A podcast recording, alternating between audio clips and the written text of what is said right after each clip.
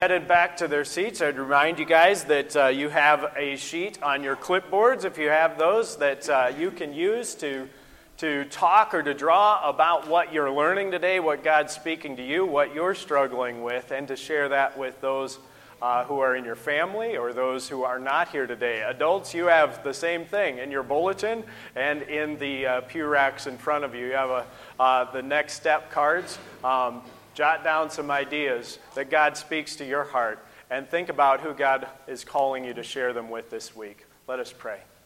Lord God, we, we ask that you would center our hearts in you today, that you would call us through your word, through your grace, through your mercy, and through your strength to a deeper understanding of who you are and who we are because of you. God, make us your people. And don't let us give up in the fight that we fight, not against you, but with you. In Jesus' name, amen. So, why wrestle, right? We got all these stories. We got the story of Jacob and him wrestling with God. His name changed to Israel, one who wrestles, one who struggles with God. Um, countless stories throughout the scripture of those um, who wrestle with God. Jonah's story comes to mind, right? Um, God calls him to something Jonah wants nothing to do with. We've all been there. Jonah is one of the most commonly cited stories of the Bible that I find people identifying with as they tell their own story. Well, uh, my story is kind of like Jonah. I just didn't want to do this and I fought it for so long. Talk to pastors, you'll almost always hear that come up within about three, uh, two to three pastors will, t- will tell you that story for sure. But God gets a hold of us. God marks us. God claims us. God brings us in. And our lives are changed because of God's strength. Um, it's, it's dad's strength in a real way. I said I like to wrestle with I like to wrestle with my kids when we were growing up. We would we would play this game, uh, get past dad. Um, that was the game. It happened in our uh, living room, and I would stand there, and they would take uh, not necessarily turns, but they would try to run and get to the couch, and I would try to prevent them from doing so. Um, and uh, we would play, and they would always end up on the floor, and I'd, you know, put them down on the floor with force, but gentle force, right? Right? Because that's what we do. When you have that strength, that's how you get to, to, to, uh, to participate in this. Why? Because we want them to struggle. Because why? Because it makes them stronger. It develops that sense of, I'm, I'm going to give this my all. But as the dad, as the parent in that example, do we give all the strength that we have? Not until we need to, right? Not until we need to. Isn't that the story that we have before us in Jacob wrestling with God? God comes and wrestles with him in this night. He sent all of his, uh, all of his family, all of his belongings, all of his whole household, he sent over uh, on the other side of the river. Why? Because Jacob is in that place that you've been. Jacob is about to do something that he's not sure about. He feels led to it, and that thing is that Jacob is preparing to go back and to meet his brother Esau.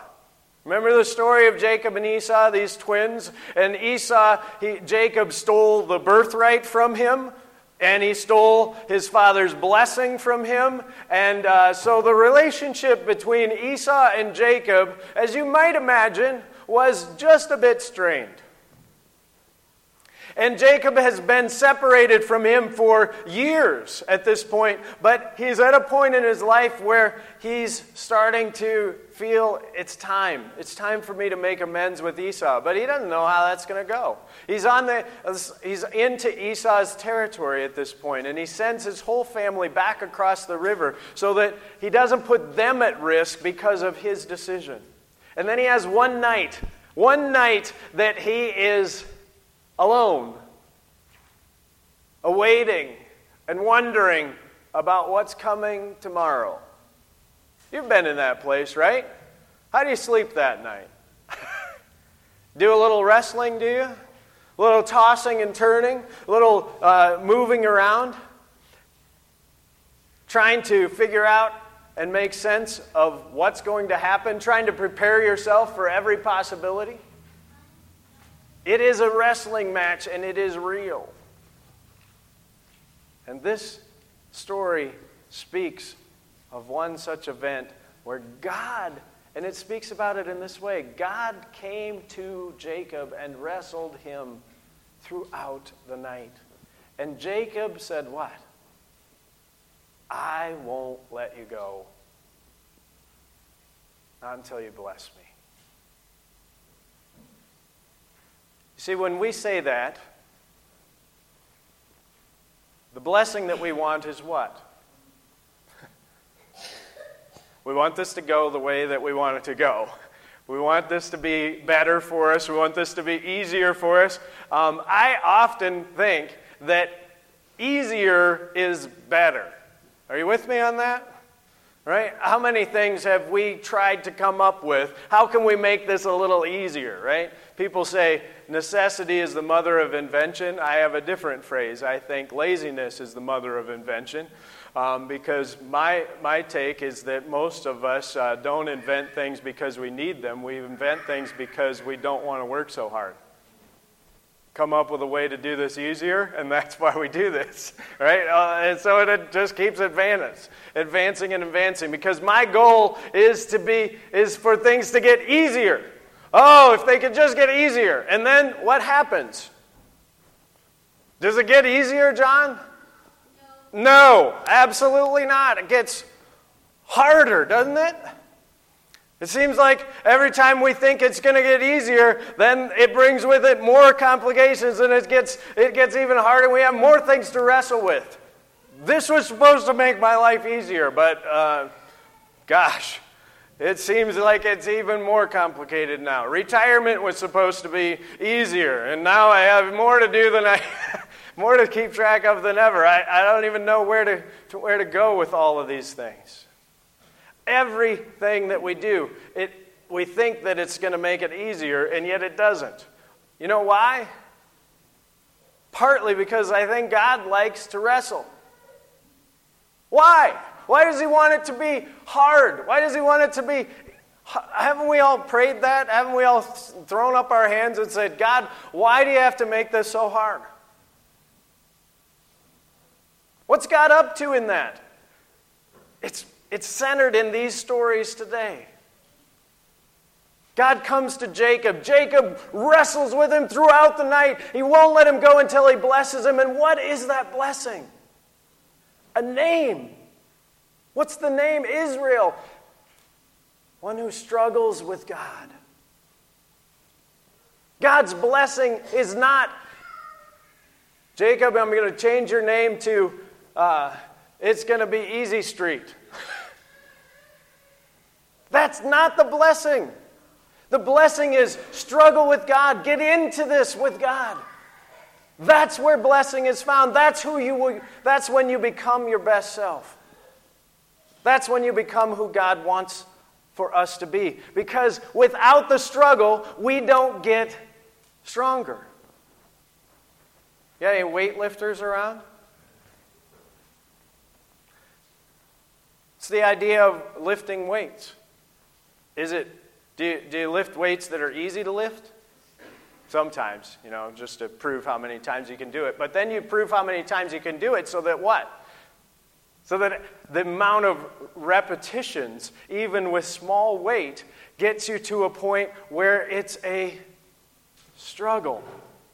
And when you get to the point where it's a struggle, then you know what? Now I'm getting stronger. If you don't struggle, you don't get stronger. Does God want you to stay weak? I don't think so. So, as much as I might want life to be easy, God says, I'm not doing that for you. Because guess what? The blessing is in the struggle.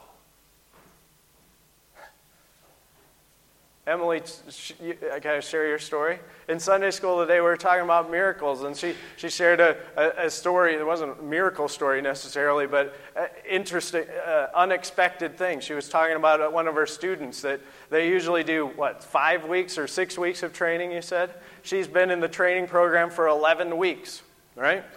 Double the time. And finally had to say, look, this isn't working out. Um, we got to do this is this is not going to this isn't you're not getting this. It's not advancing in the way that it's supposed to and so we got to find something else for you. And and her response was well gosh if i'd known that i would have tried harder. Right? And we laugh because we think well that was a dumb decision right? But the reality is we've all made that decision with the stuff that is hard of our life, and we've said, I don't want anything to do with that. I don't want to wrestle with that because it's hard. Guess what? Those things that are hard in life, God wants us to be part of because it makes us stronger. Not because He wants to punish us. God is with us in the suffering. He doesn't leave you alone in your suffering. The story of the cross is at its heart a story of a God who enters into our deepest struggle and pain. Not to say, I'm taking it away, but to say, I go through this with you, and we will come out to a new life.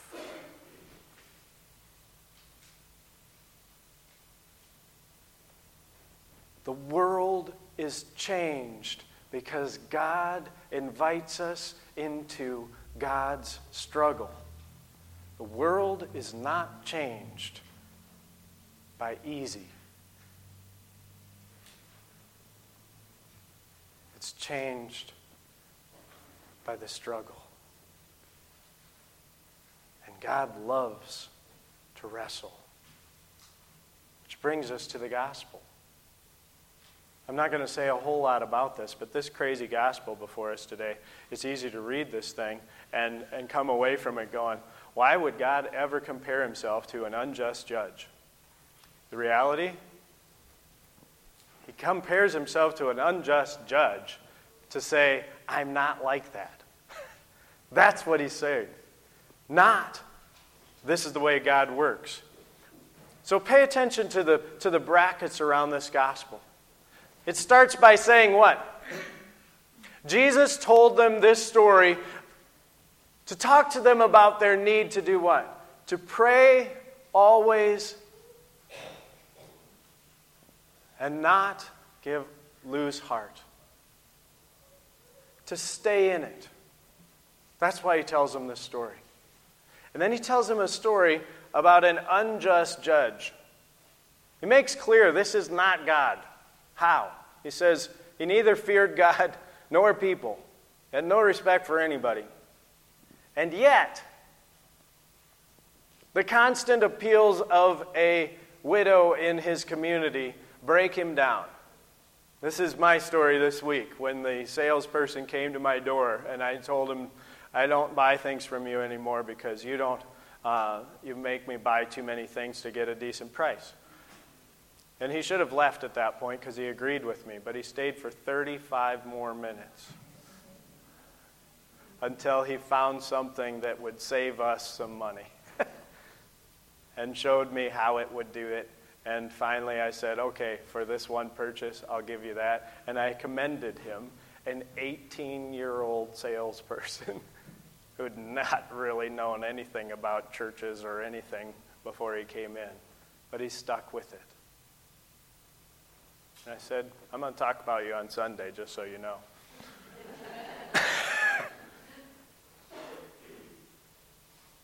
the reality is, I was, I, I, there's been plenty of times where the very words of the unjust judge are my words, right? I don't really care about you. I'd, write, I'd like nothing better than for you to leave. But in order to get you to leave, I'm going to do what you want because I know you're not leaving until you until I do. And so sometimes we give in, right? That's an unjust judge. That's not God.